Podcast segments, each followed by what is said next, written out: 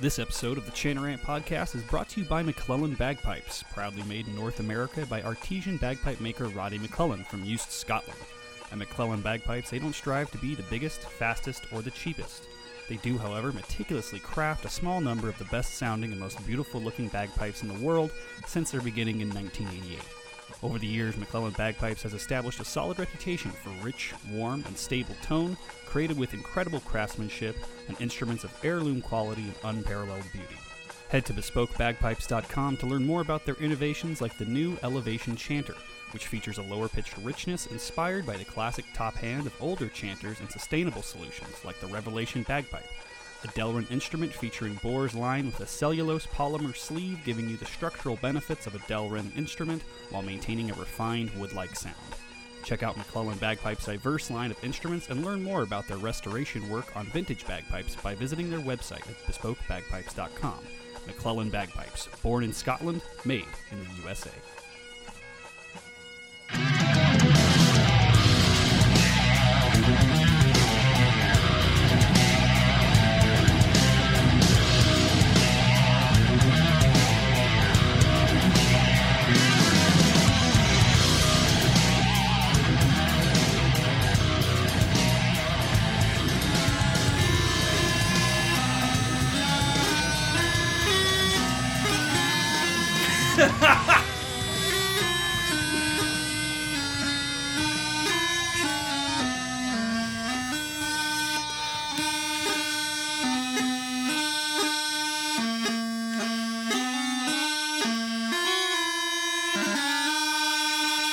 Probably should get the music out for that at some Yeah. point. Eh, I never, I won't ever want to play that live.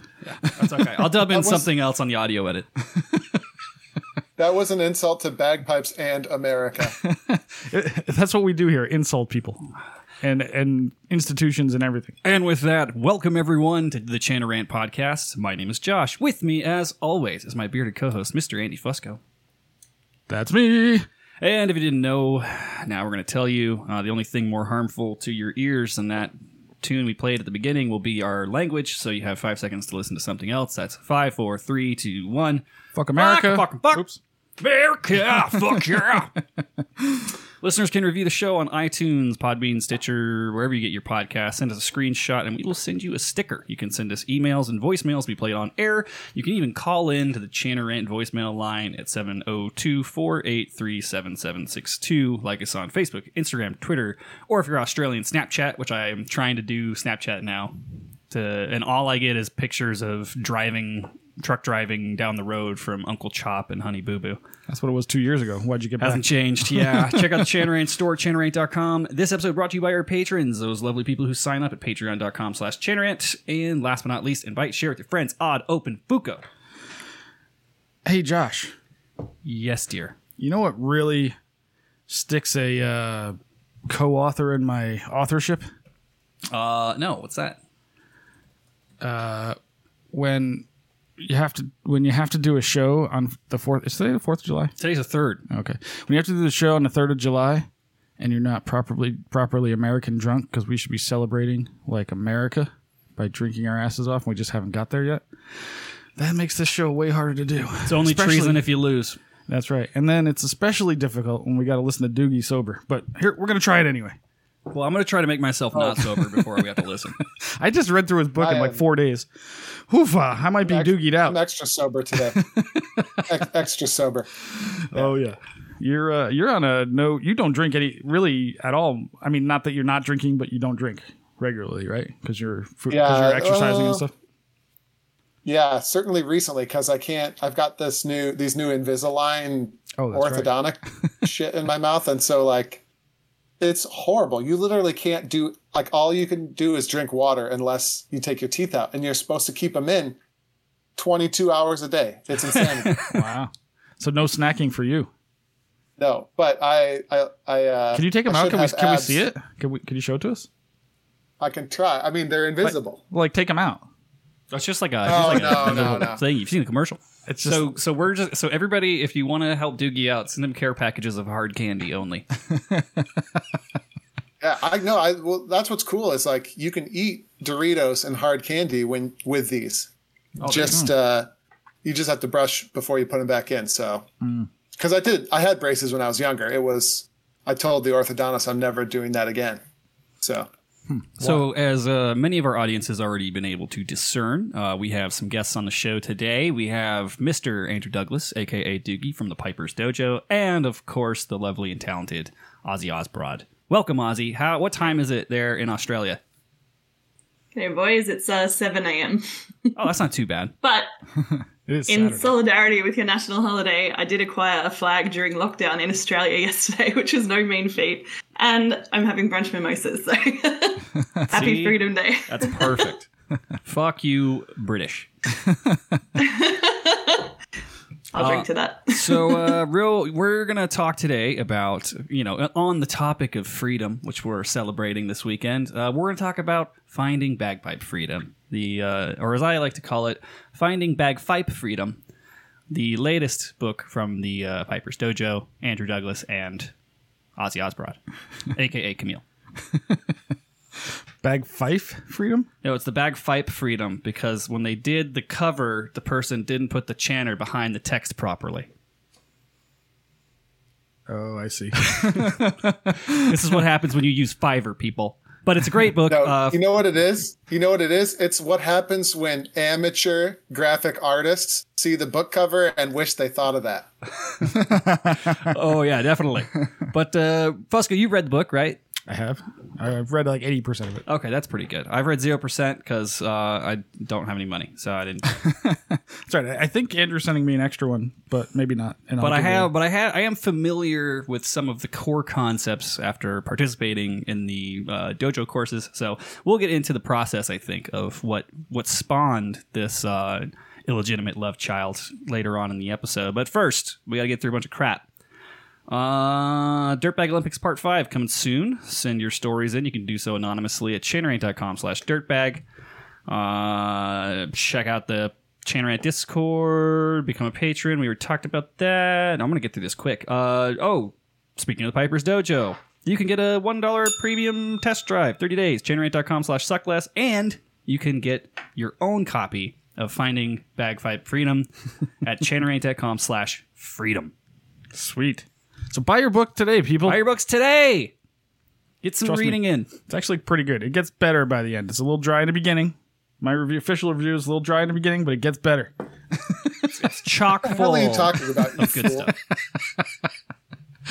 I'm just fucking with you. Yeah, so let's dive right into the meat. Uh, Doogie, what what made you decide? Hey, you know what? Let's condense all of these courses that I've been working on and the material into a book. Yeah, and why give away the whole the keys to the kingdom for thirty dollars or whatever this costs?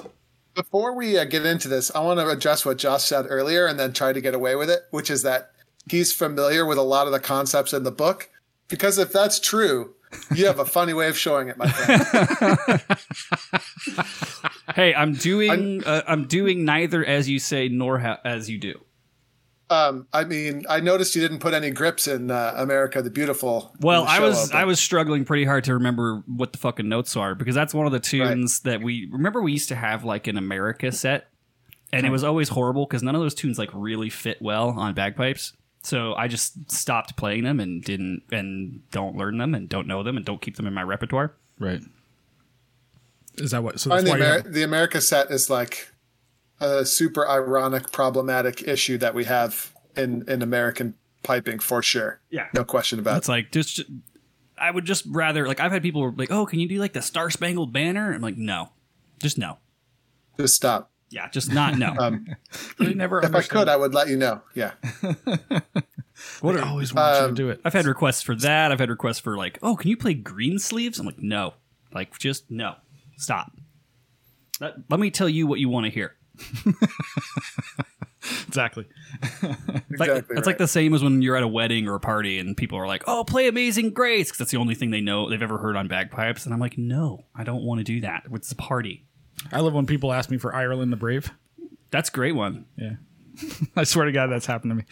I'm like, yeah, is it the one that goes like da da da da da da da? And they're like, yeah, that's it. Or I get people that are just like, oh, uh, you know, can you? They just make up tune name. Can you play like the Highlanders March? And I'm like, yeah, totally. And I just play, I just play like Green Hills. I'm like, Whatever you I go. Yeah. Just- I noticed, Josh, for your 100 day challenge, you played Green Hills like 17, 79 times. Yeah, I did not learn a lot of new tunes, man. Let me tell you what. I think I think that the the biggest pain in the ass part uh, for me about the hundred day challenge is like getting home at nine o'clock and be like, "Fuck, I need to like rip something out.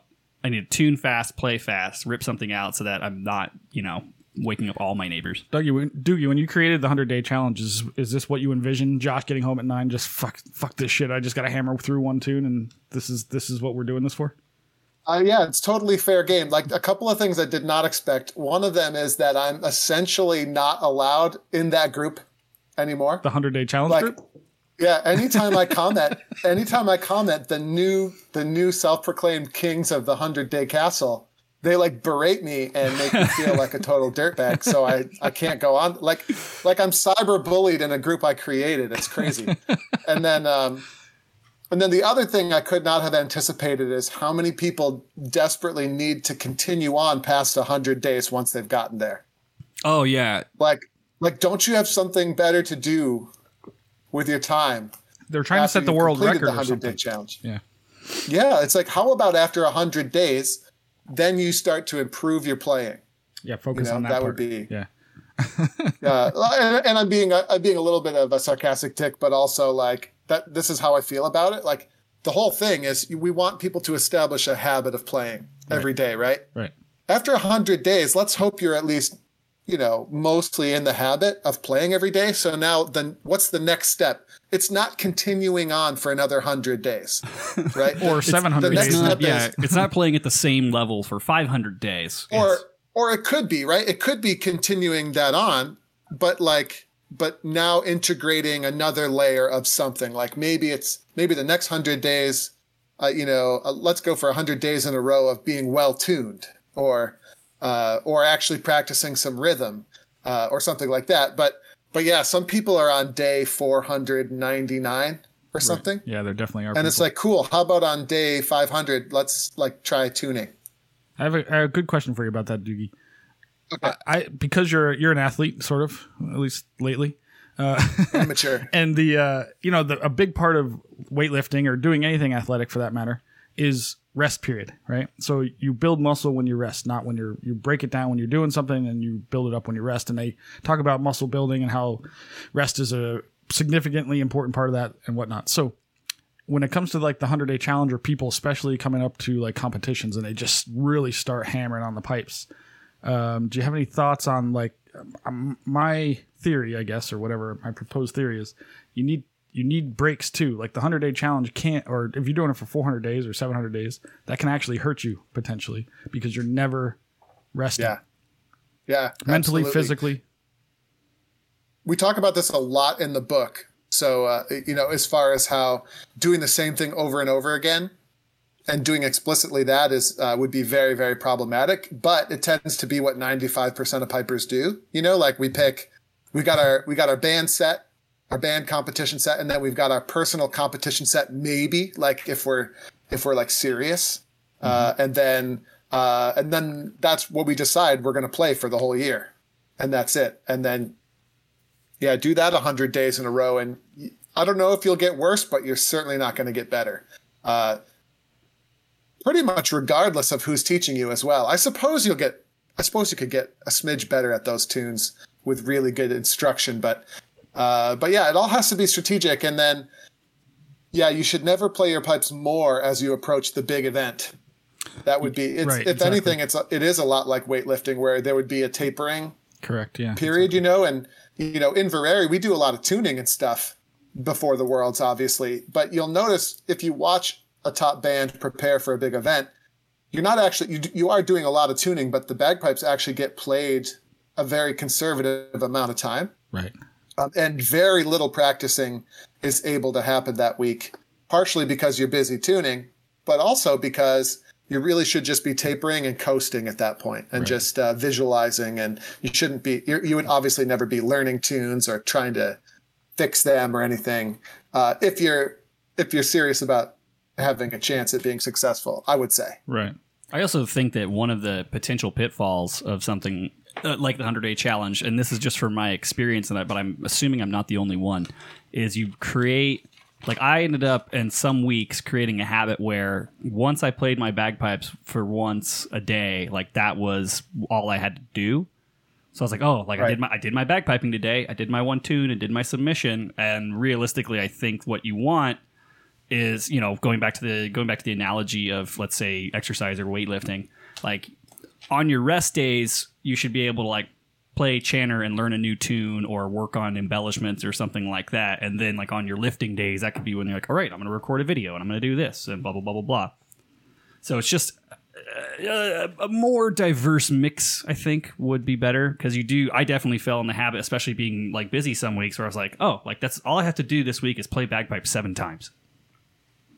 Right. I mean, that would be the minimally the minimally viable commitment that you make with yourself. Yeah. Yeah. And and it's like you know, I think hundred days is probably, uh, well, I think it's great. You know, I kind of like came up with it and challenged people to to do it. And now it's totally out of my hands. I'm not allowed in there anymore. But I do, I do, I do The love rules the of- community it built. The rules have changed. People are at least they're playing. I guess I don't know. It is a community, which can be good or bad, yeah, as we've learned. well, one of the things things, evolve.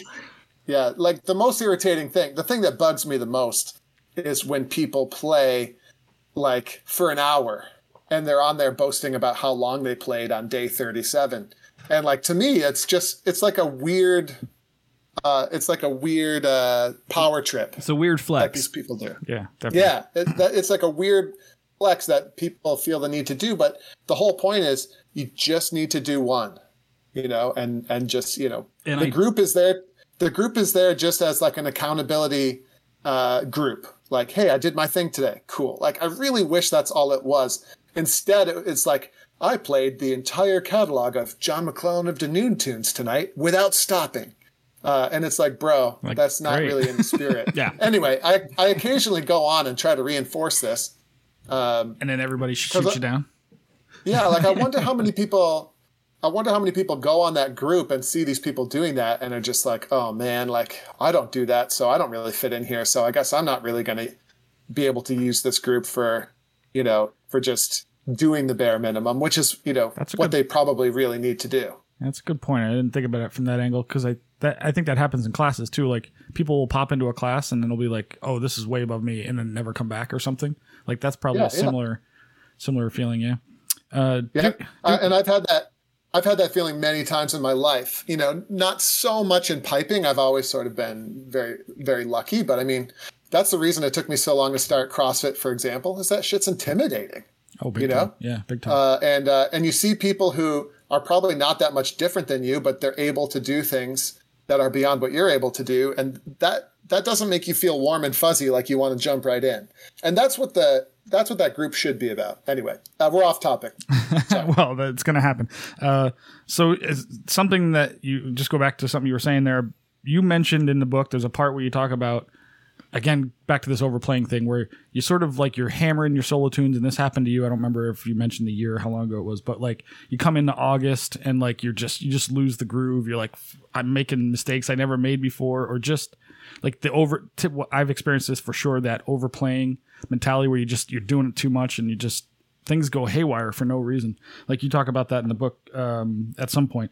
So what's the uh, what what's your general thought or solution to something like that?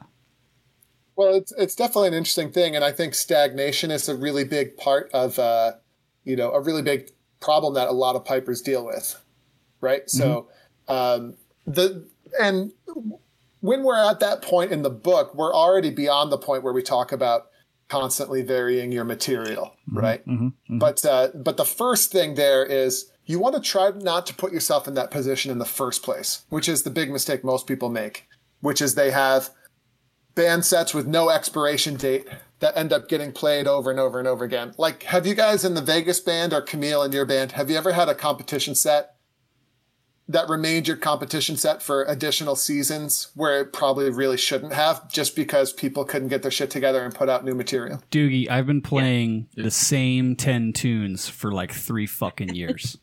Right, exactly. Right. And that would be like doing only bicep curls at the exact same weight every single day when you go to the gym. That's not going to turn you into a good athlete. Right. Uh, and neither is playing the same material over and over and over again. Uh, I think if you look at any successful piper, one of the things you'll notice about them is that they have a vast repertoire. Now, it might not be vast in the sense that it's all perfectly polished, but you know, uh, all the pipers I looked up to, uh, Jack Lee, Jim McGillivray, uh, Adrian Melvin comes to mind. Like these guys have endless amounts of repertoire. Rob Mathieson comes to mind, uh, and that's not a coincidence, right? Through that wide variety of material, uh, that's where you really can figure out the fundamentals, and it's also where you can sort of find the essence, for lack of a uh, less subjective term, of what these tunes are about, which will help prohibit the stagnation in the first place, right?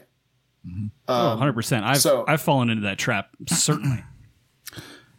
I do. Yeah, I I, mean, do. I, I do want to take issue with what you what you said, Andrew. It has nothing to do with leadership uh, not having their shit together. It, there is there is a different reason why we play the same shit over and over again. But Okay, what's the reason? what's the reason? because it takes them three years to memorize anything anyway, so if I change everything Yeah. at once, So that- we're gonna so be the- we're the- never gonna play ever anywhere.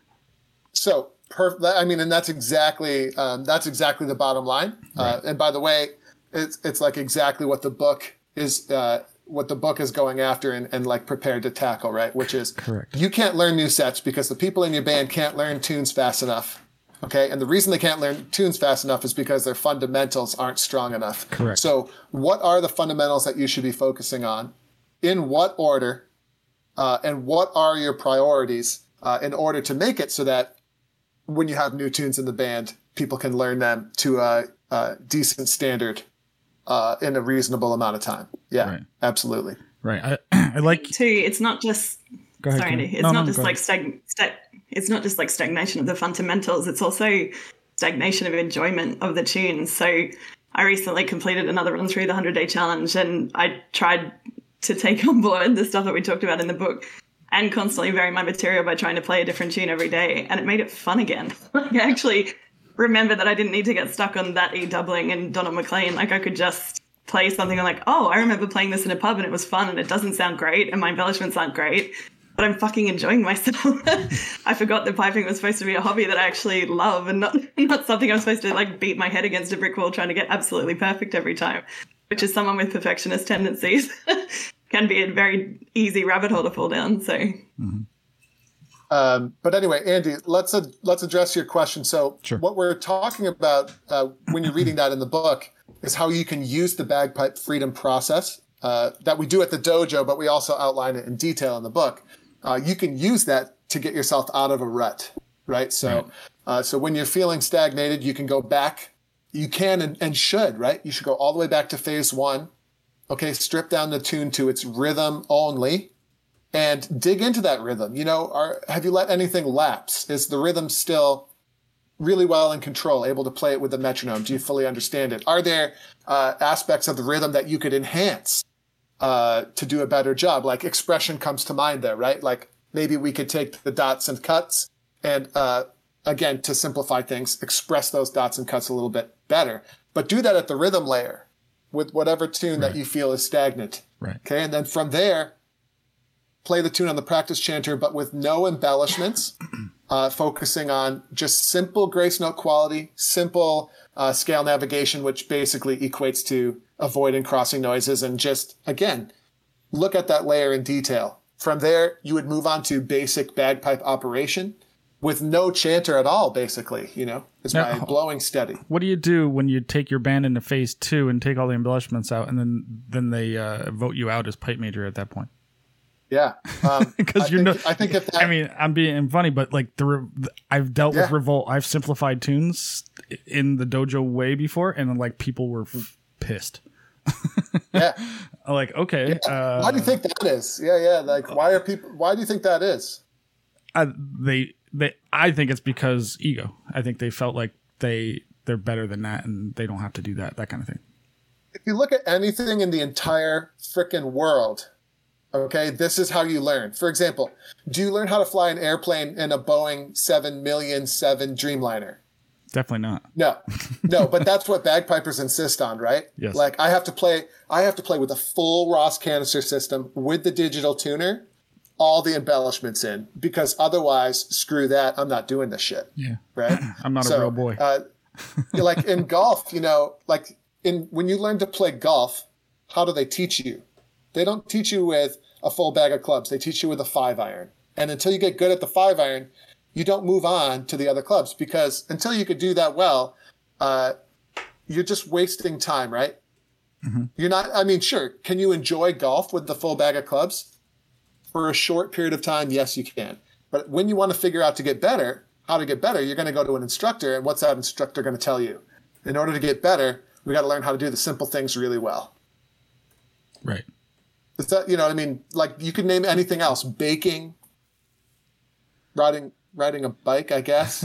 Cunnilingus. You know, like all we things talk- Andy, all things Andy Oh, does all sorry, the did I break up? Is this my internet or someone else's? Uh, it's probably yours. Uh, yeah, cunnilingus is definitely a big part of my practice everyday- makes perfect. Yeah, absolutely. Yeah. I- I'm with you on that one. Uh, no, I was reading through the pipe band sec- uh, part of the book, and uh, and a lot of these things are floating through my head as I'm reading through this. Like, all right, what are we gonna do here? Like, how am I gonna how am I gonna reset the band? Because you talk about how you reset Oran Mor at some point and that sort of thing, and um, I'm thinking about like, oh boy, how do I how do I make this happen? And the pipe band section of the book is pretty it's pretty cool. It's just basically just make people essentially work their way through the phases, and that's how they get into the parade band, ver- whatever, all that kind of stuff, right? Makes sense. So, um, but and then I also love the idea of the uh the the manometer octopus or whatever. But I need to know specifically. There's no drawings in the book about how the fuck I set that sucker up at band practice, so so that everybody's hooked up. Like, how do you do that? I saw the picture, but you can't really tell. It's like a black and white picture, and it's really hard to tell. Um, like, how do you do the like? That's a huge thing. The the the manometer octopus.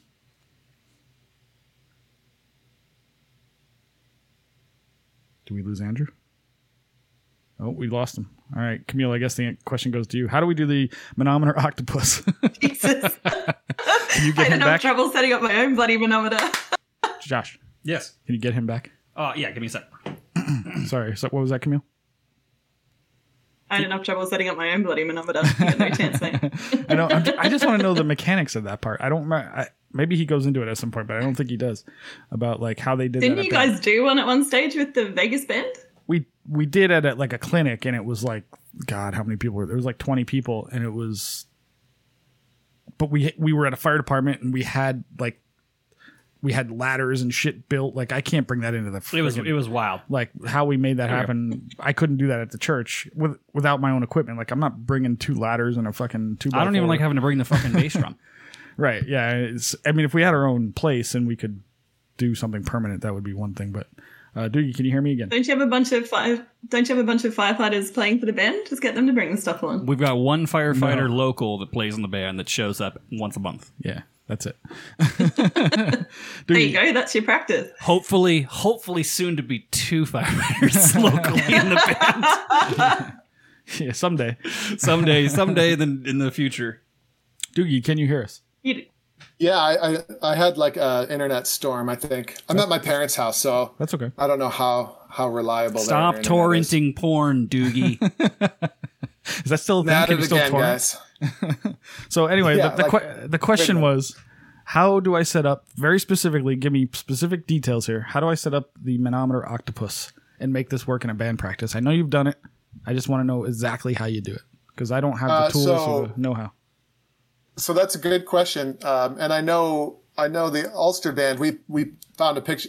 They posted a great picture of their octopus, and Right, I we saw used it it. in the book. It's just hard to see the Um, details. Like I see the picture, but it's hard to see the details in there. Yeah. So in in, in the old days, uh, it was it was a um, it was a very American approach uh, in Oran Mor, which is basically you figure it out and you show up to band practice with a manometer that works.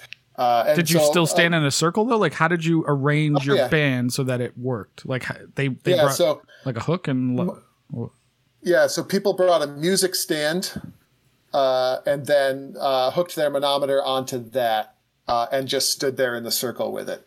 Um, Gotcha. But it, you know, it, it's don't be tempted to picture some sort of beautiful scenario here. It was a total cluster. uh, it was a total cluster. Everybody did all sorts of crazy stuff. I remember one guy in the band. He just read online that you should have a cork to um, uh, to restrict the airflow. So so the water wouldn't move so much. So I remember him, and I remember he came in one day, and his tone was like way better than mine. Eric Olette's, Keegan's, and we're like, wait a second, bro, What did you do? what's going on? And he was like, no, no, I just I, I built it the way you're supposed to build it. And then we found the piece of cork in there, and we're like, wait, what is this?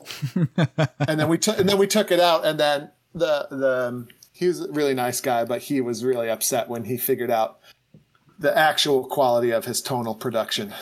Yeah, so I could build but this. uh, Can, can you build it that we can use it in the church though? like in my in my mind what this ends up being is kind of like have you ever seen like a pasta drying rack where it's like a post with sticks coming off all the sides at different angles Okay, yeah, I, I can make that just a wood stick like a maple. Yeah, that would work. Yeah, Yeah. something like that would work. yeah i just need to know how many branches it needs I'd say best case scenario ten okay on yeah a i good could build which is never going to happen. um, That's optimistic, Andy. I'm being very optimistic here, but I'm I just could go- planning for the uh, 20 years from now. i could go full buggy and just make it all out of pvc so that you could disassemble it and That's pack an it in idea. bag Buggy would have done that. Yeah, Yeah. that's a good point. Okay, all right, I'm, I'm in. um, yeah i could build they this have those like they have those really cheap uh, coat hanger sets at at uh, Walmart and Target and stuff, and you could start with that for sure, uh, and just have everyone bring their manometer in with a coat hanger, and then you just kind of hang your hang your coat up, so to speak,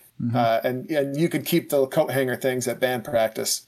Yeah, You my could thought do is something almost like like, a like a C stand base, and then it just like comes off in branches and you know, like a star, and then your manometer is like hanging right in front of your freaking face at that point. Yeah. I Yeah. can build that. yeah, yeah. I'm using I'm using Chanarant money, but I'll build it. I like the idea. I, I do think um, I do think the question that you were asking before my internet went bad is like an important thing to think about. Like you don't need the manometer setup in your band uh, before you've convinced them that they need to earn the right to play embellishments, right? Like that's, more important. Yes, I agree. So how Yeah. t- how would you convince my band? Because they're probably listening. Some of them are listening. Really, your guys still listen to you guys? Uh, a couple, maybe Couple two, do, yeah. maybe two, three. On the Uh, rare, on the rare look, occasion alright. that I get an edit out. Doogie, I want you to address Angel right now. Say, Angel, this is Angel. what. Angel, you are a great player. You don't need you he's don't got- need to fix anything. He's got natural you rhythm. just I'll keep give him doing that. what you're doing. Um, so, uh, look, what is an embellishment made of? Embellishment is made of Grace notes. scale nav- scale navigation, grace notes, and of course rhythm. Right? Like there's a certain part of that embellishment that needs to go uh, on the mythical beat. Right. Right? Uh, The and ever uh, the ever elusive beat, just like the ever elusive female orgasm. exactly. At least in my life. Is that, is that right. still eluding you? It is. It's not that elusive if you're doing it right, Andy. well, you know, I'm not that concerned about that part. Oh man, even at, even at seven in the morning. Come on. Attaining vaginal freedom. That's what my that's my new book. finding finding clitoral freedom. Yeah, and you and you know. Can, you can you give be that book to bestseller. every? Can you give that book to every bloke you know, please? Absolutely, no problem. Um, Sorry, go ahead, Doogie. You're going to say something serious here. Uh, well, you know, uh, no, I don't even remember what we were talking about. You were talking about convincing our band members about embellishments and what they're made up of and all that. and earning the right. Earning I the like that. I like that terminology there. Earning the right to use an embellishment. Yeah. Um, so, so an embellishment is made up of these three ingredients, right? So, all I'm I'm not really asking you to simplify tunes for very long. As a matter of fact, somebody like Angel is probably only going to have to play without embellishments for about ten minutes. Uh, and, and and once we recognize that he's perfectly playing to the click of a metronome, that all of his note changes are perfectly clean, which I know they are, and that his all of his grace notes are really crisp with you know great fundamental quality. We're talking about we the know all same those- angel, right? Yeah, oh yeah. Okay. I think he's being Yeah, yeah. No, no, no. An- I know Angel is great at all three of these things. I just know it. So, so Angel, you know, just uh, agree agree to play with no embellishments until we've confirmed these things, and then we'll move forward. Perfect. I love this idea. It's how a long? trick. How long do you think Josh would be in the first three phases? I'm still in the first Uh, phase. Well, that's true because you haven't. I'm- But I'm just extrapolating. What do you think? Beer boy kicked my ass. He knocked them all out. Um, I, I think Josh has experience playing other types of music, so I think he would get through the rhythm phase uh, faster than average. Yep, I think Uh, that's I- true. and I think I think he would get through phase two faster than average. I think he has nice uh, strength and experience on the bagpipes. Maybe some posture things we got to get sorted out. But yeah, I- as you know, uh, blowpipe boy. Uh, but uh, but I think you get into phase four pretty quick, and then uh, we'd be there for a little while until we uh, ironed out some of the details. My Yeah, favorite still was the uh, I did like a shit faced dojo because I forgot I forgot to do my hundred day challenge, so I did one like right after the pod. And remember, I, Oh, yeah. I just blew directly into the stock. Oh, that's right. Yeah, yeah, yeah. I was like, "Is this short enough for you, Doogie?" that's right. You took the glow stick out. That was that was uh, that was physically demanding. Oh yeah, absolutely. I think I came back. I think my response to that was like surprisingly that was much better than yeah, he's like he's like surprisingly better posture than usual. Even though you had no blowpipe at all. Yeah. So anyway, that's all the boring stuff about the book. Now, what do you really want to ask? Oh man! Oh. So this is why we brought Ozzy on because I assumed as much. We Yeah. have. I I would like to preface this with the fact that both uh, Fusco and I have worked with Doogie over the years on a number of endeavors. Uh, usually, I would say, and correct me if I'm mistaken, more like creative endeavors is usually where I That's come what in. you do, yeah. And then you've been working with him on teaching stuff for a while now. How long have you been at the dojo? Almost four years now. Yeah. Yeah. So we have a lot of experience working with uh, the idiot savant that is Andrew Douglas. And he berates me on a weekly basis. It's fantastic. Um, Ozzy, is That's this not true. I'm just kidding. Ozzy? Is this your first experience uh, working closely with uh, Doogie on this book? Not quite. So we worked together on a project last year for the Pipe Majors Symposium. oh, that's right. You put that book together, right? Yeah. Right. So that was the, that was the first time kind of yeah working on a project together. So And you and, And, and you uh, came back for more. I'm surprised. Well, I- I'm interested to hear the three different opinions on working with Doogie because, like, uh, Ozzy, like, did you find you find it pretty easy to work with? yeah, actually. No, no, no, no. You just, ju- even if it's even if it's good, just make some shit up. Talk shit about it. That's all. That's all you have to elaborate. Yeah, it was. It was just. Oh no, no, it was a breeze. Definitely w- so um i actually first started like working with andrew because i messaged him out of the blue and told him his social media was rubbish i think that was, I think that was like a year ago or a bit over so um and I, I initially got this very short reply i'm just like yeah i know Like, wait, his personal or I was like, the dojo stuff? He doesn't have personal social. no the, do- the dojo yeah Okay. for sure his, his, he's never on personal social media, so how can that be rubbish? You got to. You you have to lose if you know. don't play the game. You have to know his secret personal social. Yeah, Only a few people have that. It's his wife. I, I get a message in, at midnight from his wife. I'm like, oh, this is awkward. I'm gonna have to what? Oh, and then I realize it's Doogie messaging me in the middle of. It was, you, re- you realize right before you send that dick pic. Right, Wait, I'm it's like- a different person. exactly. so, Fusco, you've worked with Doogie uh, teaching. How, how would you describe the experience? Uh, it's a little up and down. Um, meaning it's uh, manic. Maybe is a way to put it.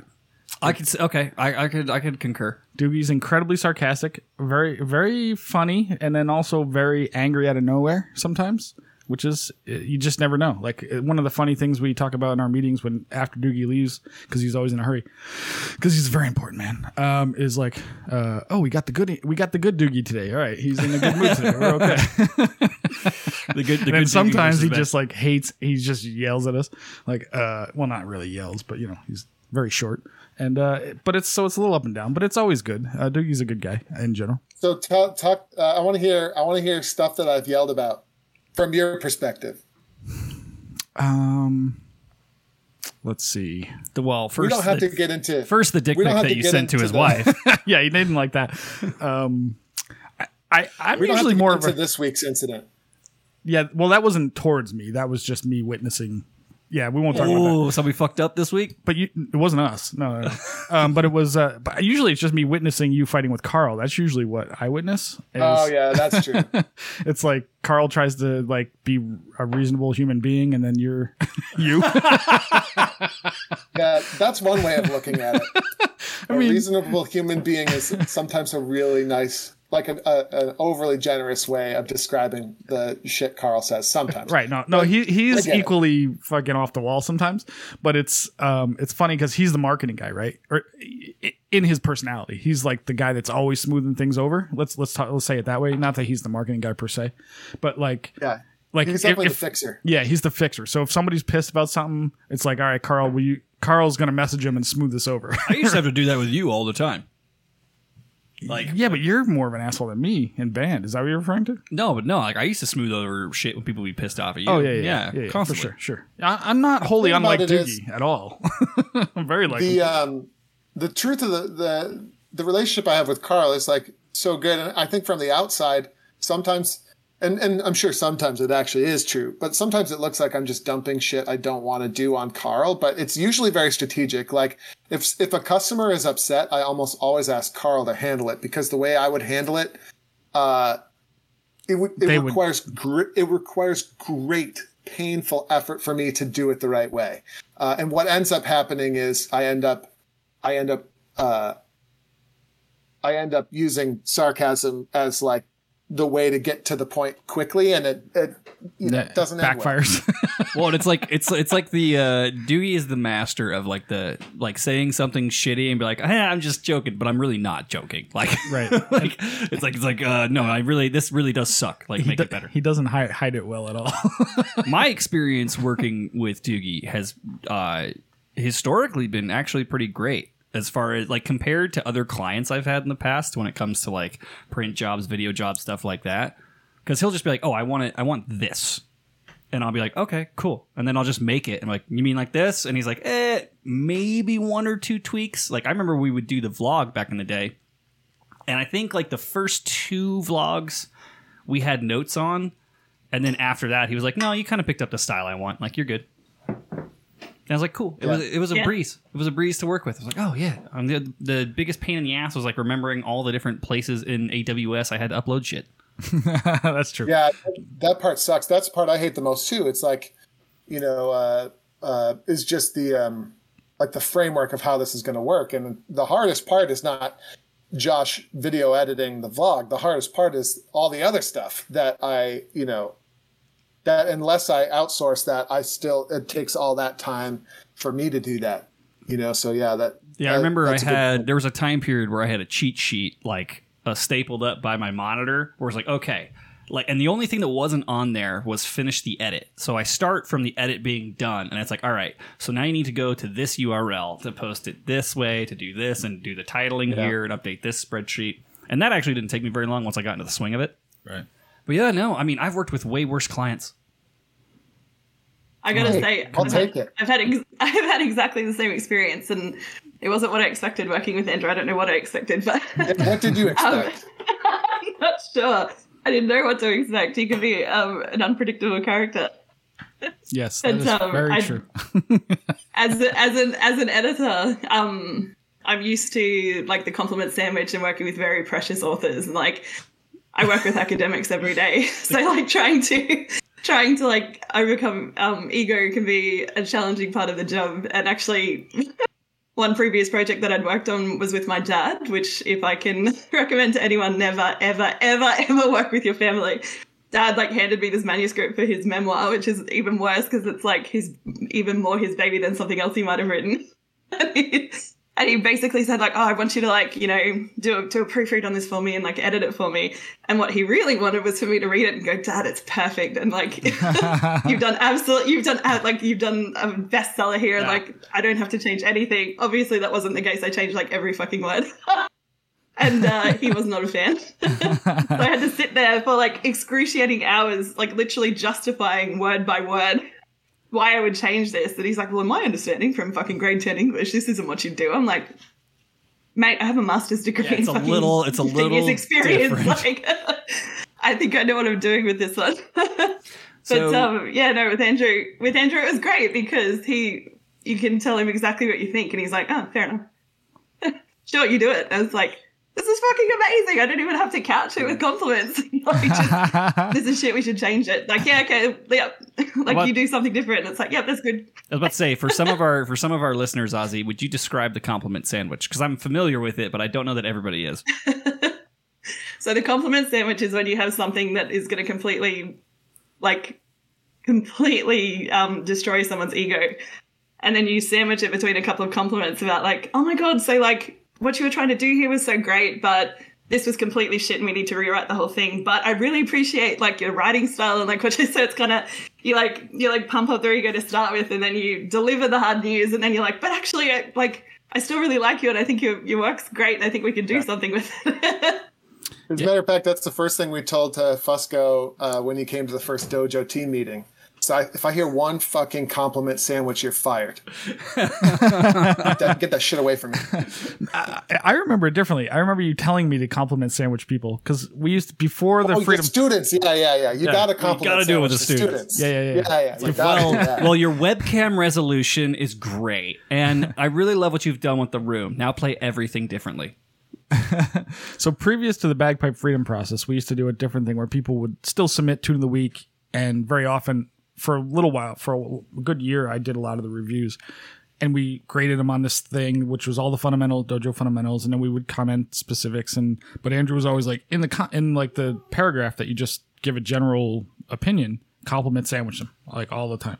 And now that we do the bagpipe freedom process where we still grade people every week, we still do the same thing. Like so they're constantly coaching us on like, you know, be very positive, give them something that they did well, then give them the thing they should focus on next and then give them another compliment. You know, it's always like that, which is fine. It, it is sometimes it is incredibly difficult to find something find positive good. to say. It's like, wow. Um, you hit record. Good job. Yeah. you hit the record button correctly. Excellent job. Like holy shit. This is why, like, the older this is why the older I get, the less I thrive in like a teaching space because I'm just like, I'm like, oh fucking Christ, like, I envy Cam and uh, Greg sometimes because, granted, their job is harder because they're doing like the phase fives and fours for the most part, and uh, but at least they have more options for positivity. It's like, hey, you did pretty well at, I don't know, playing the right notes. like at least second- that's in there. The second, the second part was good. Like, how do you, how do you like, how do you soften the blow for someone who's just been clapping into a fucking microphone? well, there's there's four categories when you're doing phase one. There's four things to comment on that, and two of them are basically a given. So you got basically two, and it's like, uh, well, I can hear you're clapping, Yeah. so that's good. then again, I can't even thing. like I can't even fucking levy criticism because it took me uh what eight months into Zoom lessons during the pandemic to get people to bring a fucking metronome. Oh, was like- I was that like- doesn't happen at dojo. Our people are well trained, right, Doogie? Like I literally had to send the I sent the band a checklist. I was like, this is every single thing I expect you to have with you when you show up to Zoom practice. I expect you to be on time. I expect you to have a metronome. I expect you to have a copy of your music available. I expect you to have your fucking practice chanter. I expect you to be clothed. I expect you to be in a chair. I expect the air conditioning to be on. like I don't. Yeah, Because otherwise, like, like fuck, dude. Like, come on, man. Just, just bring the basics. Doogie, can you comment on the quality of the um, what would we call it? The consistency and training of our dojo students and how well they're prepared, generally speaking, for these things. Just as far as like uh, having the appropriate equipment. Correct. Yeah, um, it's getting better. Like we're getting better at communicating what they need. You know, the biggest thing is like uh, the biggest challenges are the manometer and then the uh, amplified metronome. That's like one of the biggest hurdles. Uh, Mm-hmm. amplified and then of course the recorder itself. You know, uh, non-technological people have problems like making a recording and then figuring out how to get it to someplace on the cloud where they can then share it. So those are like the biggest issues logistically uh, that we've had to try to figure out over time. Right. Yeah, absolutely. I think the I think the key to that, and I'm always bad at this myself, is like just insisting that you do it. Like, Yeah. and I think that's what And something- not accepting any substitute. correct. Like, and Doogie's pretty good at that, where it's like, you know what, bite the bullet and get a goddamn friggin' little guitar amp or whatever, the one that you guys have that's recommended, the little amp thingy. And a lot of people they'll hem and haw and bitch about it, and then they get it, and it's like, and then then it's over. and they just use it. It's great. Um, like Yeah. you mentioned Barb in the book, and she was one of those back in the day who would fight over everything. Like, "Ah, I just want to change. I don't want to change, right? And then as she kind of did the thing, and then she got a little better, and then she did the next thing, and she got a little better, and or whatever. You know, she got she finally got the amp, and she figured out how to use Bluetooth, and Camille walked her through how to use technology, and. You you know, like, and then it over worked. and over and over again. Yeah, over and over again. And but the, but it, then it worked, right? I mean, and she's. You want to talk about her at all? Like you mentioned her as a specific thing in the book, uh, student in the book who had success with the the rhythm part of this. Amelia, you, you want to talk about her? Uh, sure, if you want to.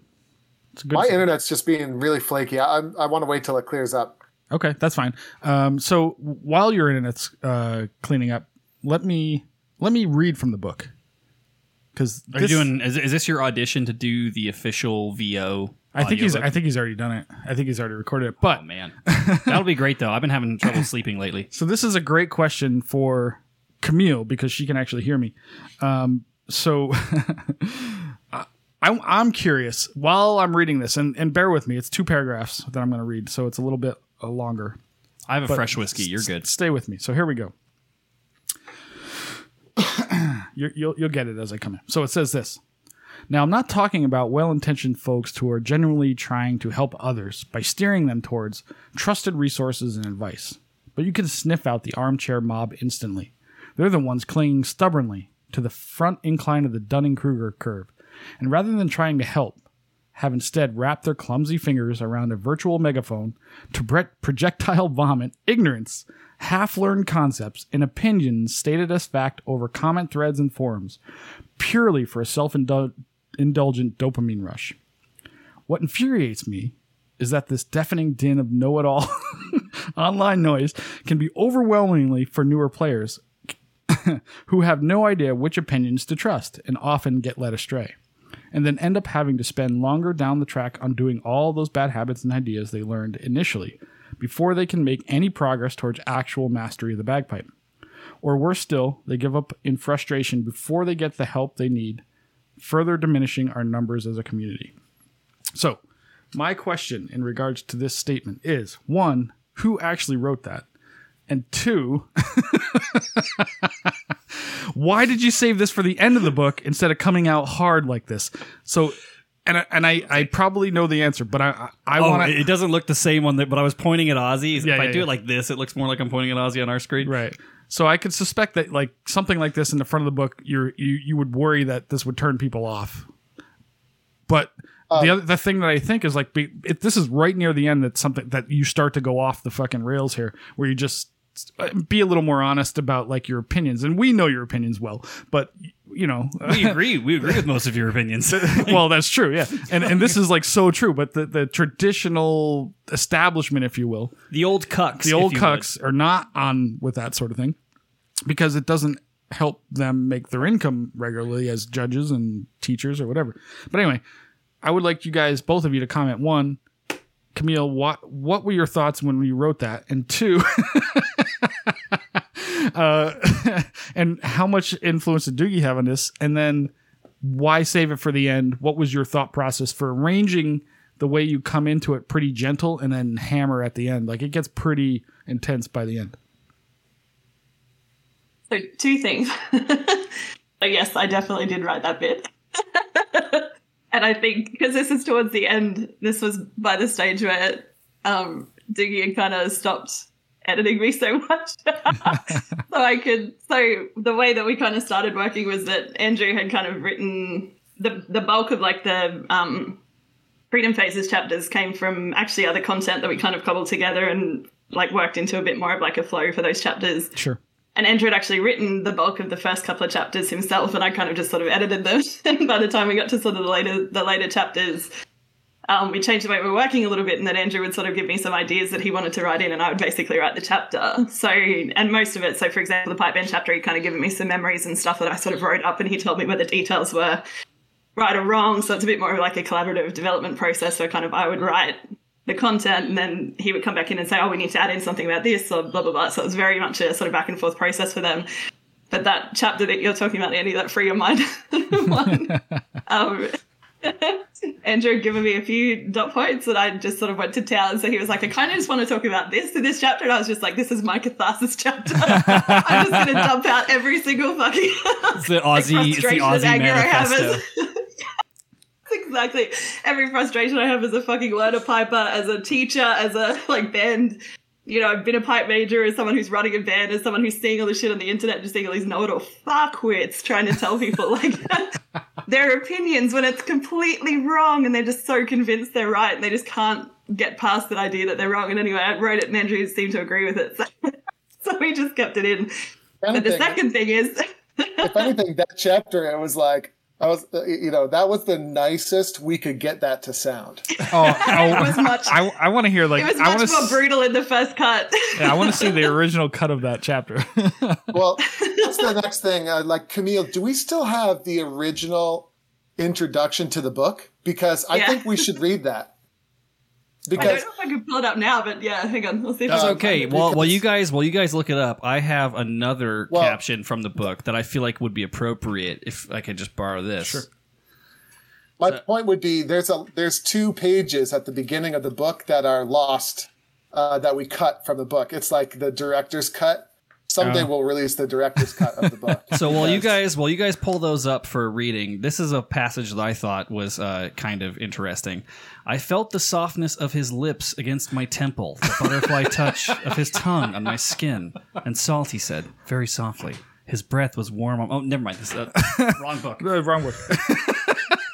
we just felt like we wanted to give people a little something extra. That's all. Yeah, no, but uh, what about the what about the arrangement of the reality, the reality check versus the coming in sort of because I think I've heard rumor that maybe you guys came in hard in the beginning, but then changed it and flipped it around and did different. Like, what's that process like where you decide how you want the tone to go and flow and that sort of thing? I've never written a book. I have no fucking clue how any of this works. I'm super curious. So uh, it's a great question. I mean, the book started off by you know identifying who the audience was going to be and who it wasn't going to be, um, and um, and then from there, the outlining process is basically probably as you would imagine it. But we wanted to talk about overall how you learn anything. You know, we wanted to spend some time talking about that because I think that's the number one thing that guides the dojo process is you know, we're going to learn, we're going to take lessons that we've picked up from learning other things in our life really successfully, and we're going to apply them to playing the bagpipes. Then we go through the dojo methodology in part two. And then part three was like, I wanted to, basically, I was trying to explain to Camille, and she got it right away. It's like, I want to go through all the objections uh, and all the challenges people are going to have with this and all the questions. It's basically, the third part is a, a brief FAQ section for the methodology and like how's this actually going to work and how does this actually relate to all the bullshit I I've read on the subreddit of uh you know Yeah, and, and what And what can this book teach me that 15 years playing in my uh, local police band couldn't? Right. oh boy yes exactly right Josh you're boy. you're We also you expect kinda- me to learn a different version of Rowan Tree? How dare you? No, Yeah, no I already grips? learned that Are you kidding? But we kind of when we when we started off, so there was always this bit of tongue and like to and fro between. Do we want to go the Game of Thrones method, where it's like here's just the whole thing and what it's going to be up front, and if you're not up for this, you're not going to like the rest of the book. So just give them And no everything refunds. all at once, or or do we want to try and like I don't know breadcrumb them in and like entice them in, like you can trust us, and then by the time they get to the last chapters, it's like Shame. Boom. Shame. by the way, you're a fuck. we it gets way more. And the other thing is, by the the final chapters, um, Andrew wasn't trying to make me use smaller words, which we were doing at the start. So I think at one point I'd used the word, I think it was like Ouroboros, and his comment was just like, "What the fuck is this?" It's a recurring theme on the Like- Chanarant podcast. It's just like we can't we can't use the words as big with the readers. Like you've got to use something that's way more accessible. But by the You need final chapter, definitions. You need definitions in the margin. Then it's a teaching book two ways. well, we actually kind of did that for a few things. There's footnotes for that reason. Oh my god, there's footnotes all over this goddamn thing. Like, But if you want to, do you want to hear what the original cut of the intro oh was? yeah, do it. More than anything. do it. do you want to send it to All right. them and have I think we should send it to them Camille Sure. and have them read it I don't know. I feel like it would come across better in uh, in Ozzy's voice. Um, whatever, whatever, you guys Whatever, think. whatever you guys prefer. We'll, we'll we're game for. All right. It might be easier if I just read it out because otherwise I'm gonna have to figure out how to paste deleted text. there. Yeah, no, no worries. You got you got this. All right, here we go. Here's a dramatic reenactment of Andrew's initial manifesto. so here's the in. Before you begin, this this was in the book, uh, and it got cut at the last second, basically. Like this was Oh. one of the last things we cut. Like Wow. this almost made it in So where was this in the book? This is the beginning. the this is- very beginning. Oh, so So wait, let literally, me let if you- me set the scene here real quick. Open. Uh, dark, misty room, a la dream sequences from Boondock Saints. Andrew Douglas stands alone, but somehow his voice is Ozzy Osbourne. So this is the Australian. This is the Australian version of the audiobook. Um. So this is literally the start of the introduction. So if you've read the book, you'll know that it starts with a Bruce Lee quote, which is "Adapt what is useful, reject reject what is useless, and add what is specifically your own." Then heart open. Bagpiping is supposed to be fun. Think about pipers, bands, or performances you love listening to. It's common for people to say that hearing a fantastic bagpipe performance stirred their soul. Wouldn't it be nice if you could do and feel the same thing every time you played? Many pipers, I'm sad to say, never even dream of having that kind of freedom when they play, um, feeling that kind of awe, joy, and positivity from the music that they create. I'm one of the lucky ones. Over the years, bagpiping has added incredibly, frankly, unbelievably positive value to my life as a boy growing up in Syracuse, New York. I grew up in a small town south of Syracuse, New York, but by the time I was nine years old, I was traveling all over the north, uh, northeastern USA playing the bagpipes, something I absolutely love to do. I was learning from the very best pipers the area had to offer my dad, Bruce Douglas, plus Donald Lindsay and Jim Clow, amongst others. I hope I pronounced his name right. By 13, I was living. Okay, Jim Clough, there you go. By 13, I Unsung was hero. living. Unsung hero of New York piping history. There you go. That's the footnote. Um, by 13, I was living near Toronto, taking daily lessons from Jim McGillivray and receiving an amazing secondary school education at St Andrews College. Then by 16, I was also travelling to beautiful British Columbia to play with the world champion Simon Fraser University Pipe Band. I was mentored and toured by world renowned players like Jack and Terry Lee, competed against Alan Bevan, Andrew Bonar, and Jory Chisholm. I even butted heads uh, over ensemble with some of the great, uh, with the great leading drummer Reid Maxwell. I met my wife through piping. I now provide for my family thanks to the Piper's Dojo, my business, which I built from the ground up, where every day over the internet, a team of great instructors that I've assembled teaches pipers around the world to play and improve their piping. In these and many, many other ways, bagpiping has been the incredibly enriching foundation of every aspect of my life. But for every happy piper like me, I could estimate there are at least a thousand unhappy ones. I know they're out there because on my Facebook page, a vocal few seem to get a real kick out of regularly accusing me of being a fraudster hiding behind a slick marketing uh, to scam people.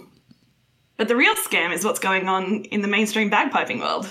Despite how misinformed or annoying these comments may be, ultimately I can't help but feel sorry for the trolls writing them, because I know they're actually unwitting victims of a bizarre tribal war of flawed, dogmatic ideas that have nothing to do with using the bagpipe for what it is an ancient instrument that creates beautiful music and can make you feel such joy in the process. While my origin story involved being encouraged and taught by great pipers in a constructive environment, I'm aware that most pipers haven't had that experience. There's usually follows some variation of a different story, and then we transition into where the introduction actually starts, which is once upon a time, bagpipes are hard to learn on your own, so beginners sought out an experienced player or band to teach them. I That, no, that that's got not, cut. That's not it. No, no, uh, Camille, that got cut too. The Once Upon a Time. Did it? You got you got to keep going. Oh, there you go. All right, hang on. I can't believe that All right. got cut. I What? fucking love that.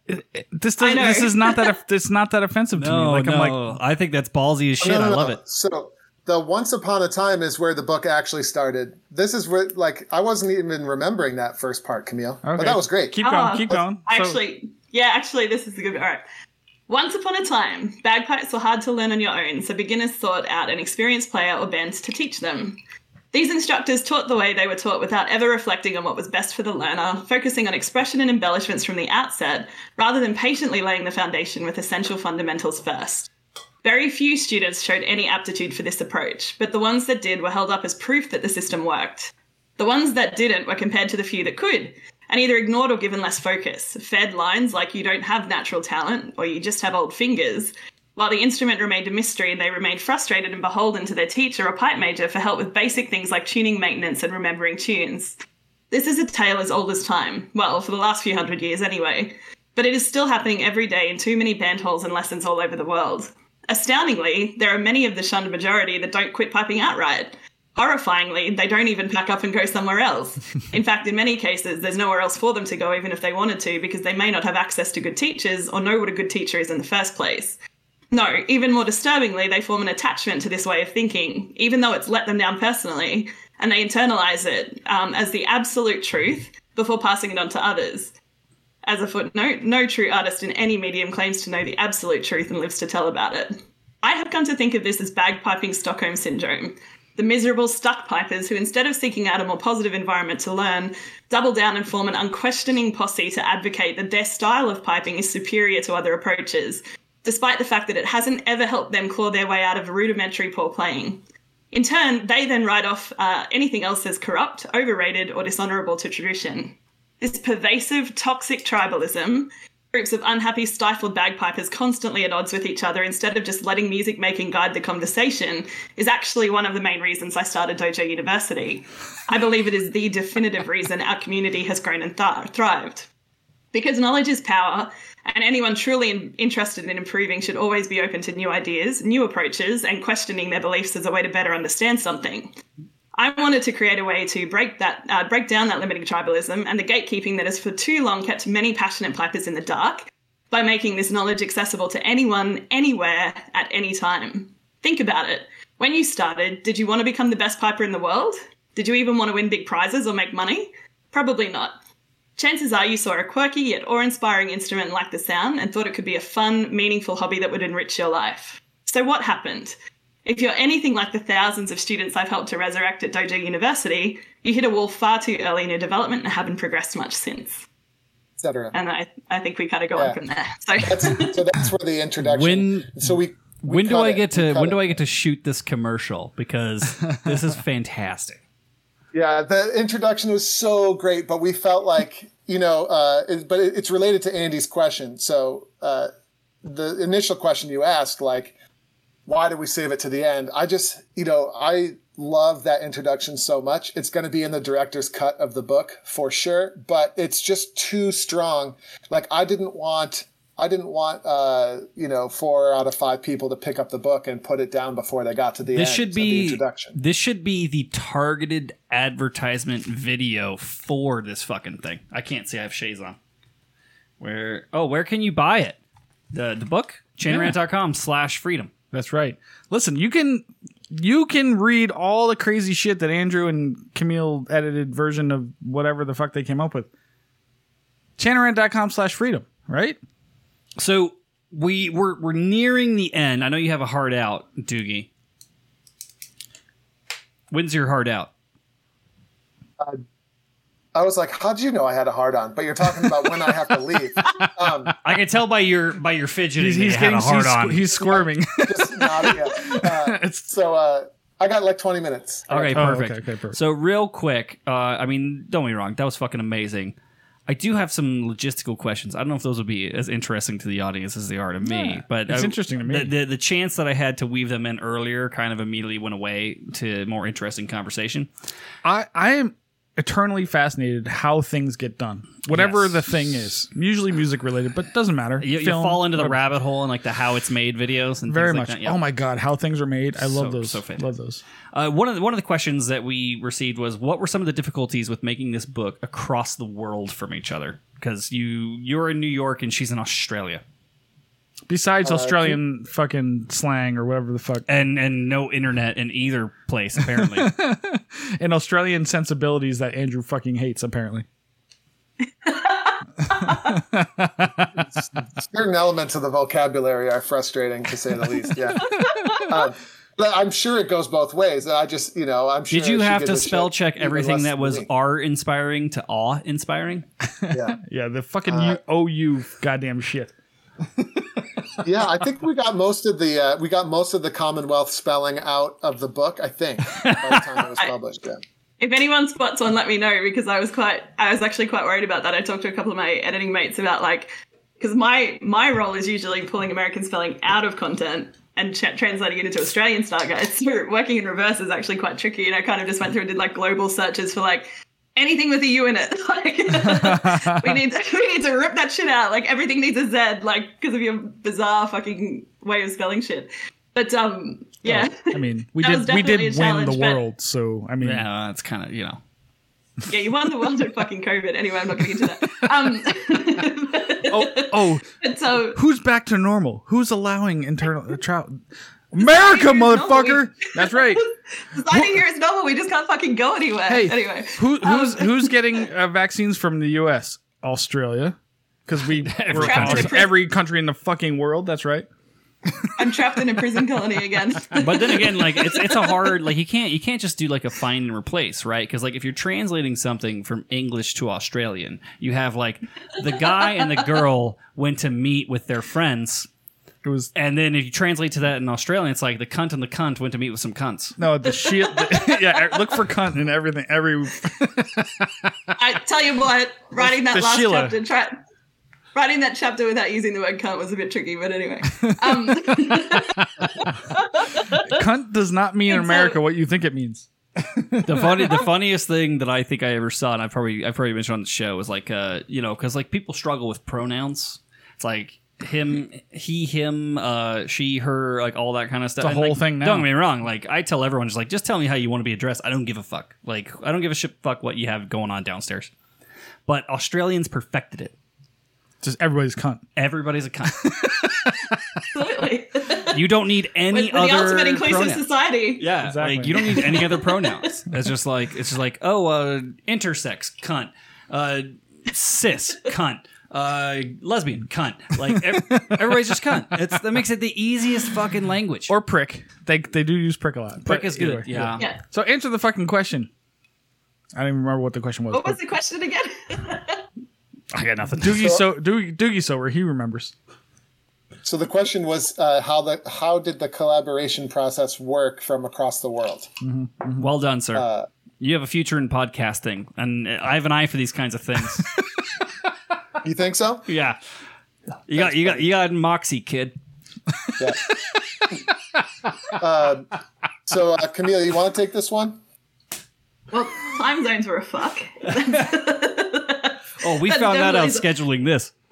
Yeah. hey, I'm the one had to get up at fucking five thirty in the morning. Yeah. Camille bit the bullet on this The one. next yeah. the next addition to the studio is I'm literally gonna put like World clocks, I'm gonna have clocks on the wall of like what time it is everywhere. Great idea.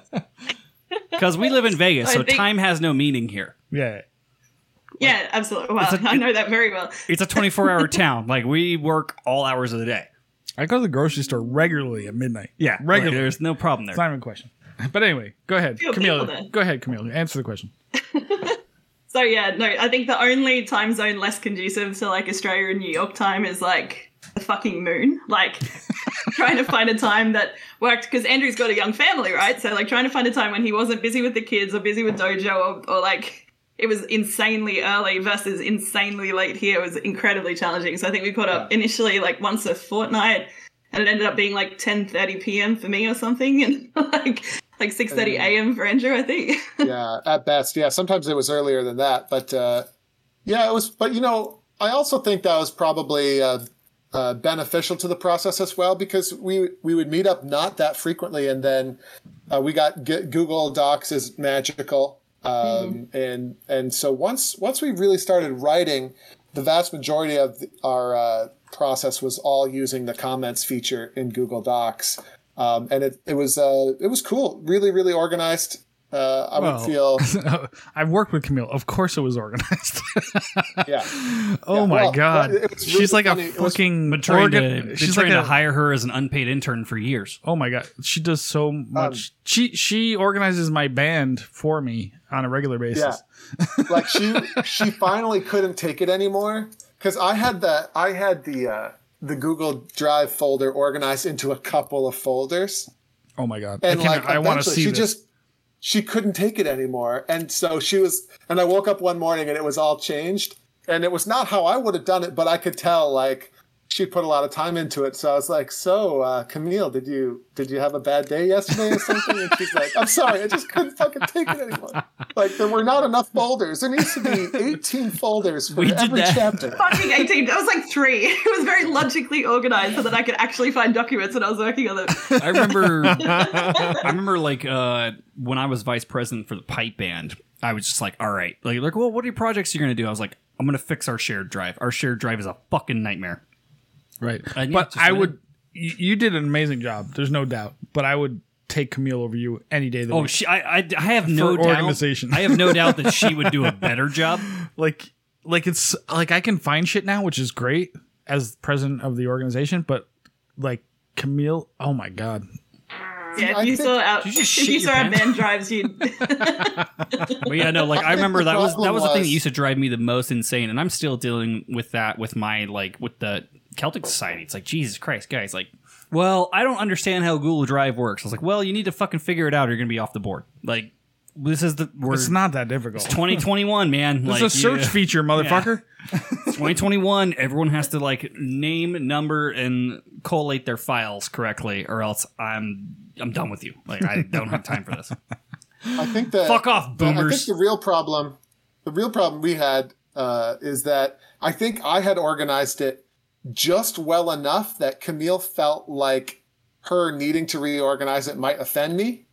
But it, it, it was totally fine. I really like, I was really quite happy with the result, but it was just like this really awkward thing. And finally, like she just lost it and she couldn't take it anymore.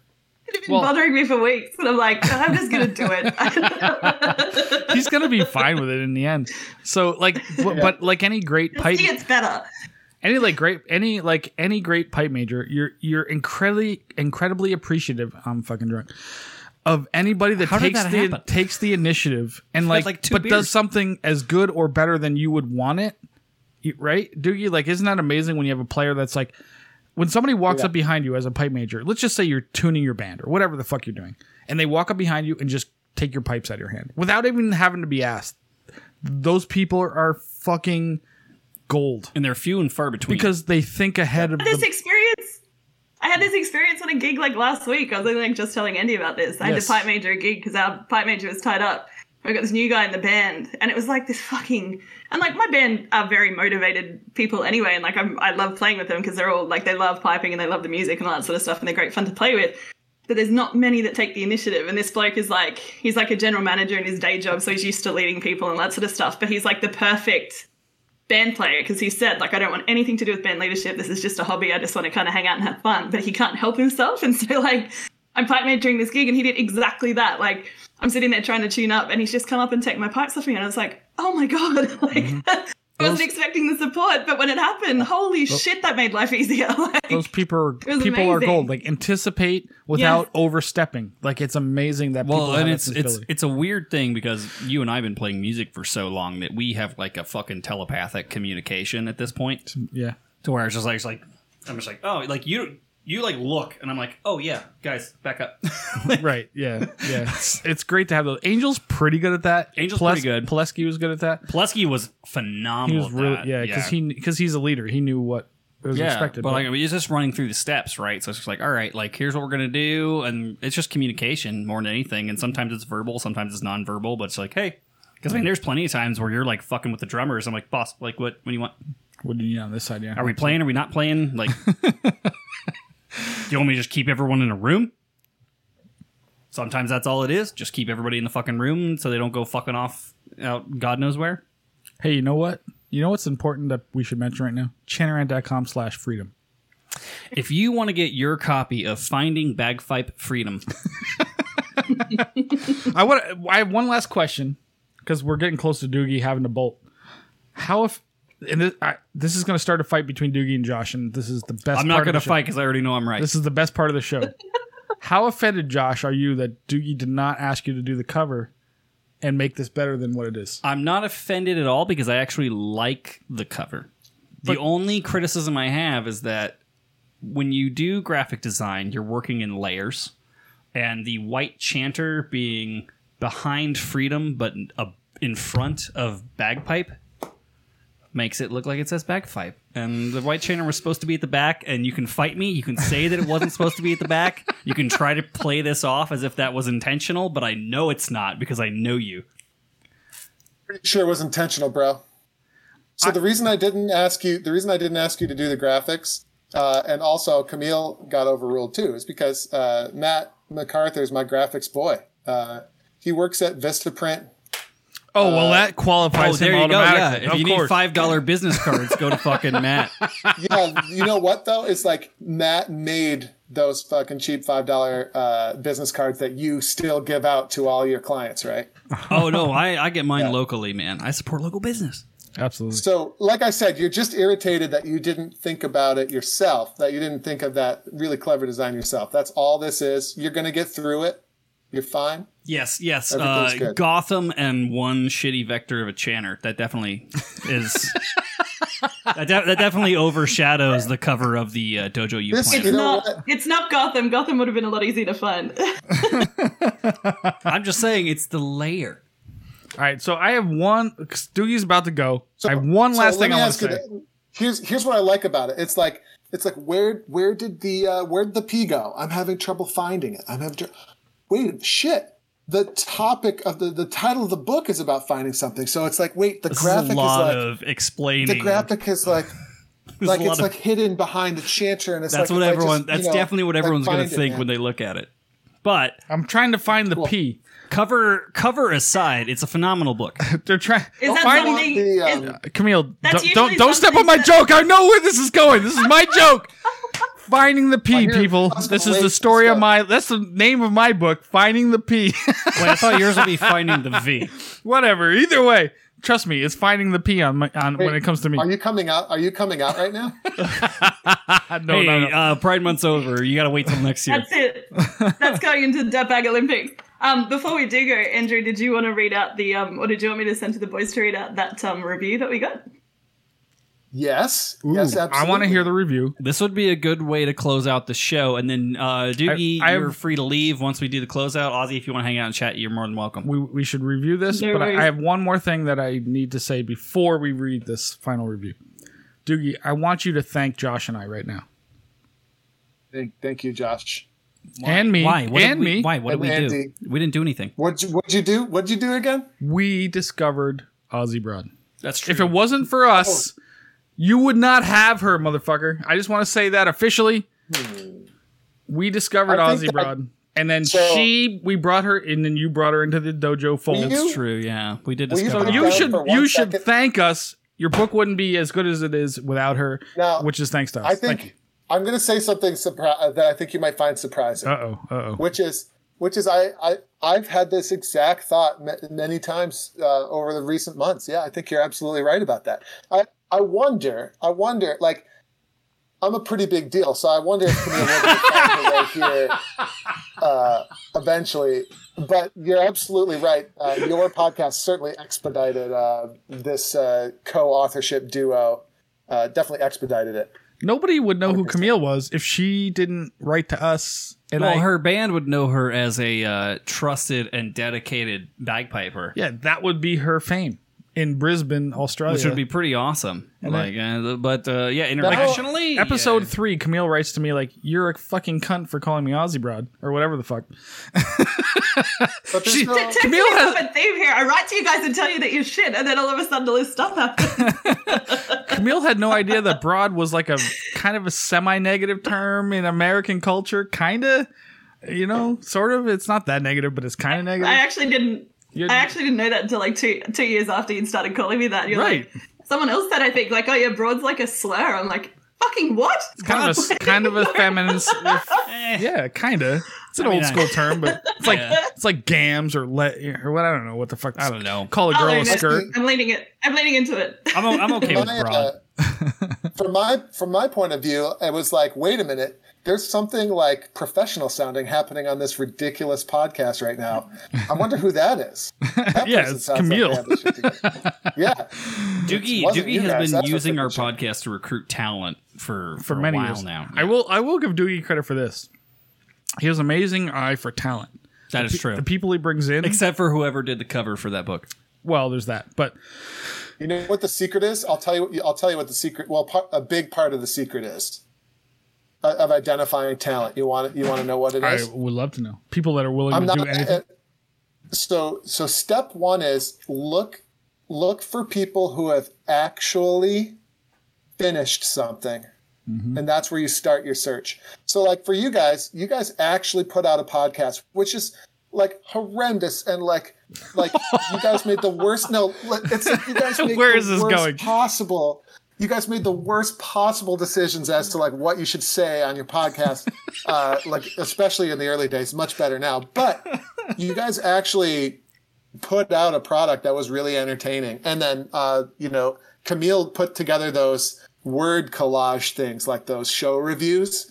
Uh, and like that was like she actually completed that project and got it done like 95% of people even if they do have talent they can't freaking finish anything Correct. Yes. uh, and and like uh, and we were on that topic earlier just you know those people that can actually just get the job done are are so so valuable and that's where you start you start with people who have actually done something and then a few of those will have real talent on top of that i think you well, know? you've always lived by the "done is better than perfect" concept, which Yeah. is I we That's helped we me. we It's we didn't me in my we didn't start that way, and then when you came in, Yeah, and we were no, like, that's you know what, that's pretty good.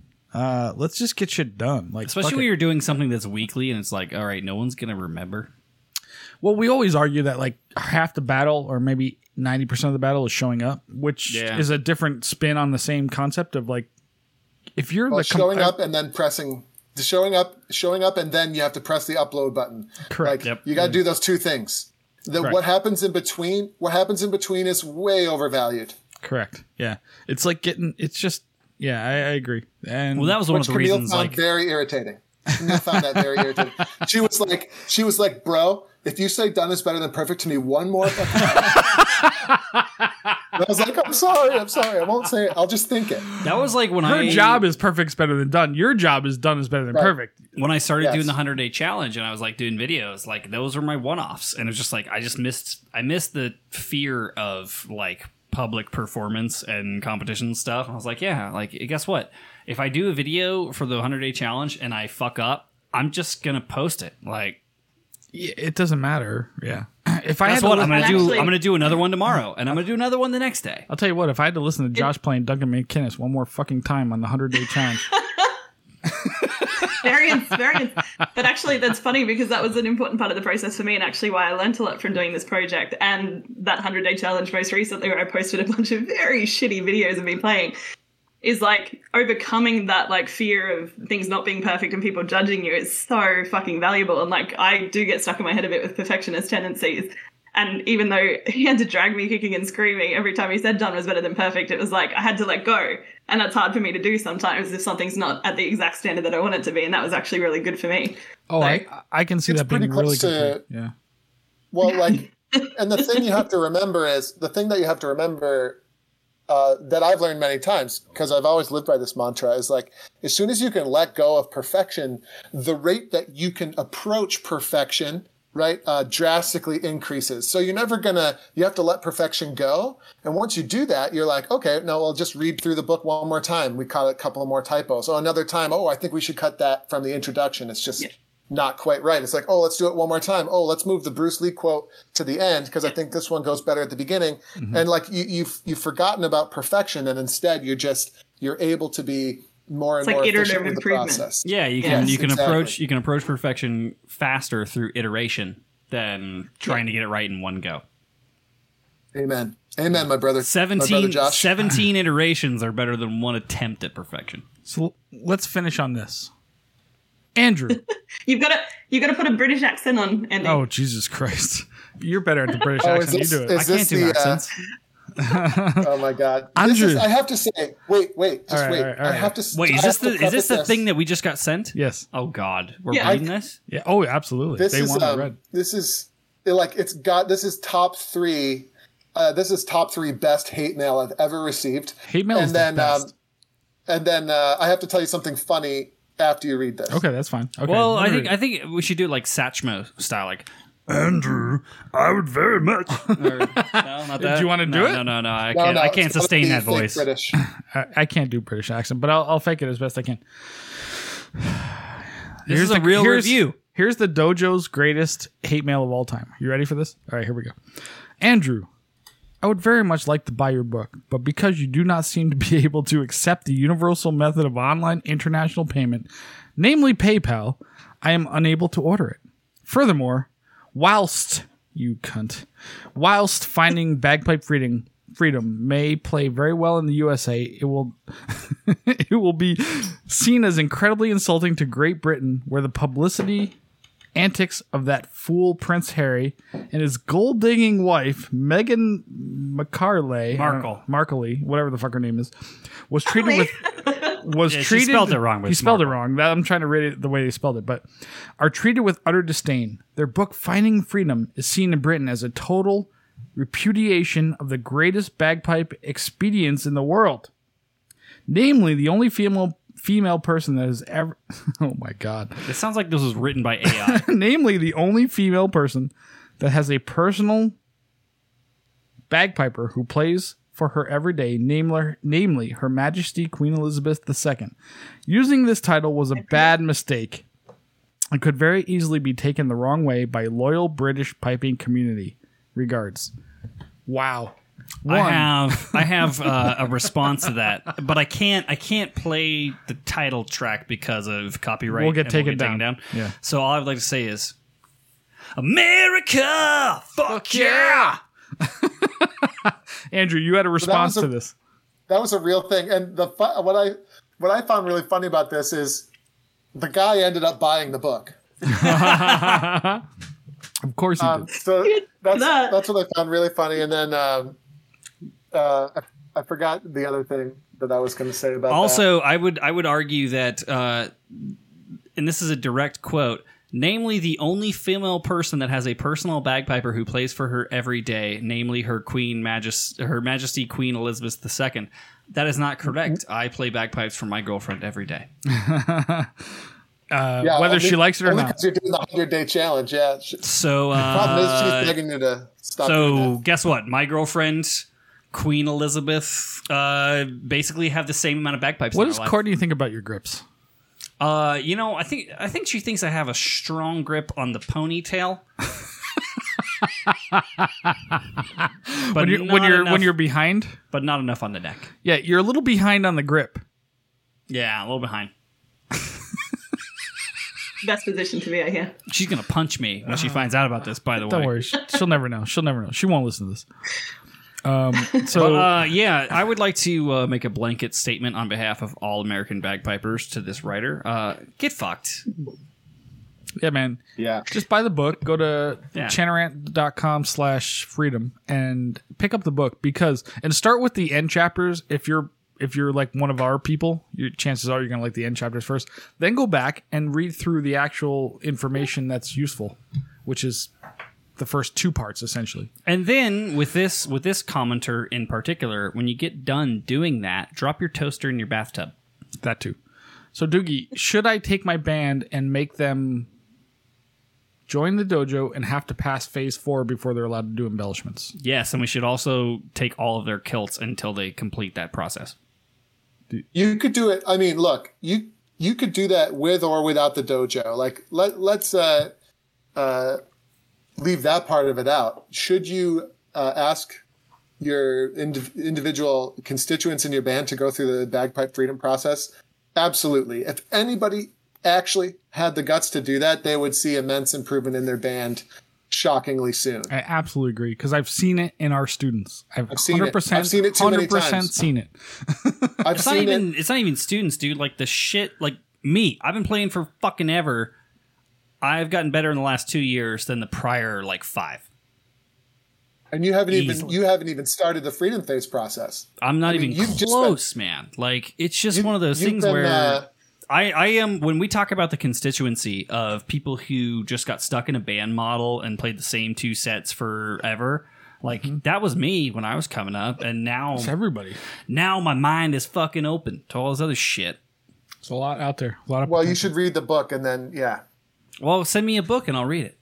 Dude, he gave you a Uh, fucking free copy. He sent it to us. Oh, is that, Digitally. that one? No, no, no, no. Oh. He sent us it digitally. So you shitting your pants on my chair? What are you guys going getting a producer? Dude, he sent it to us so we could be prepared for this. Oh, Remember? I was not prepared. All right, I'm going to read the book, Doogie, and then I'll talk to you separately.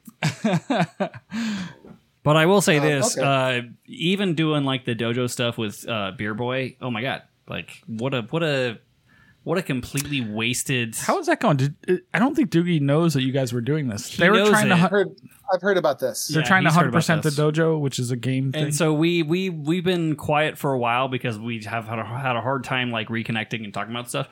But oh my god, it's great. Even going through like the super basic shit, I've enjoyed. Because part of hundred percent is you gotta do everything. yeah.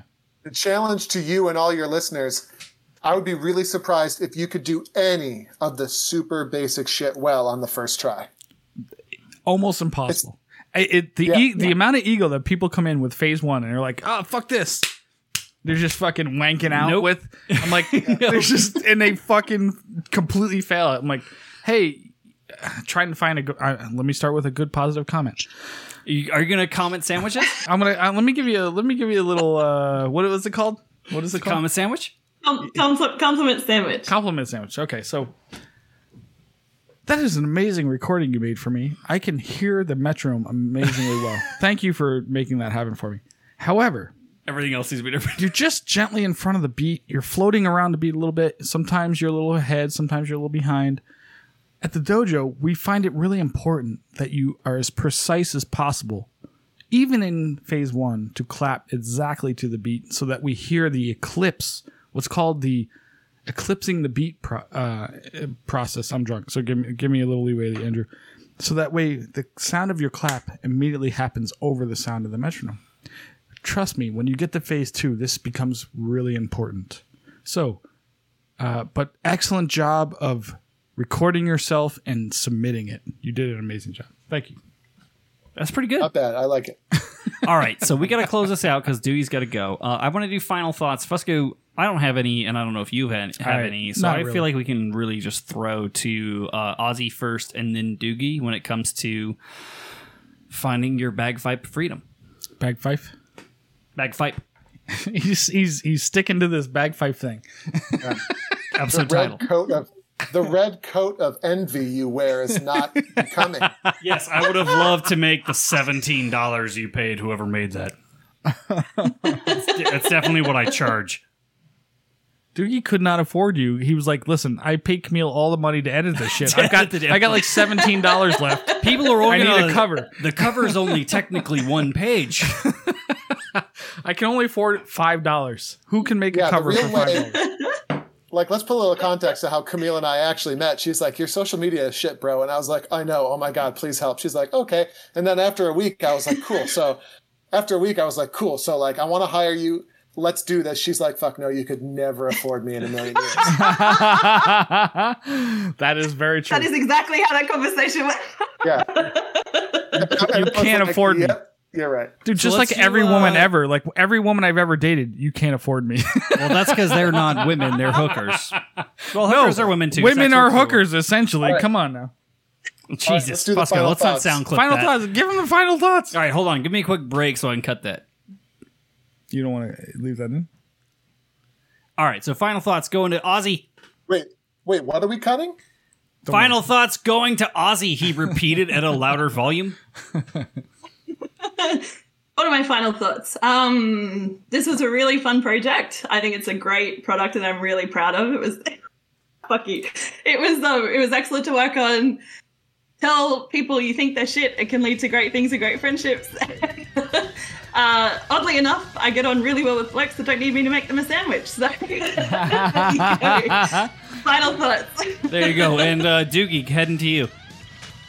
Um, wow, what a rewarding experience it was to work with such a professional uh, as is Camille. I mean, boy, her grammar is just so amazing, and uh, yeah, done is better than perfect. And uh, I can't even I can't even complete the sandwich. I just feel so revolted after making the first piece of bread. That, uh, I, uh, no, it was super fun. I really hope people should buy the book and read it. It's the first bagpipe book I've ever seen that's like a fun read. I think that was the goal. So it's not just a textbook. It's like, you know, like Josh, you're gonna wanna you're gonna wanna read it before you pull Courtney's hair.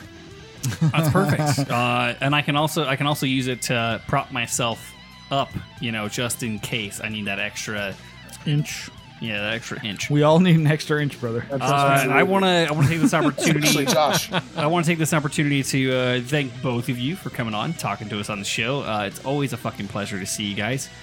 And uh, yeah, Fusco, if there's nothing else, I'm gonna go ahead and play us out.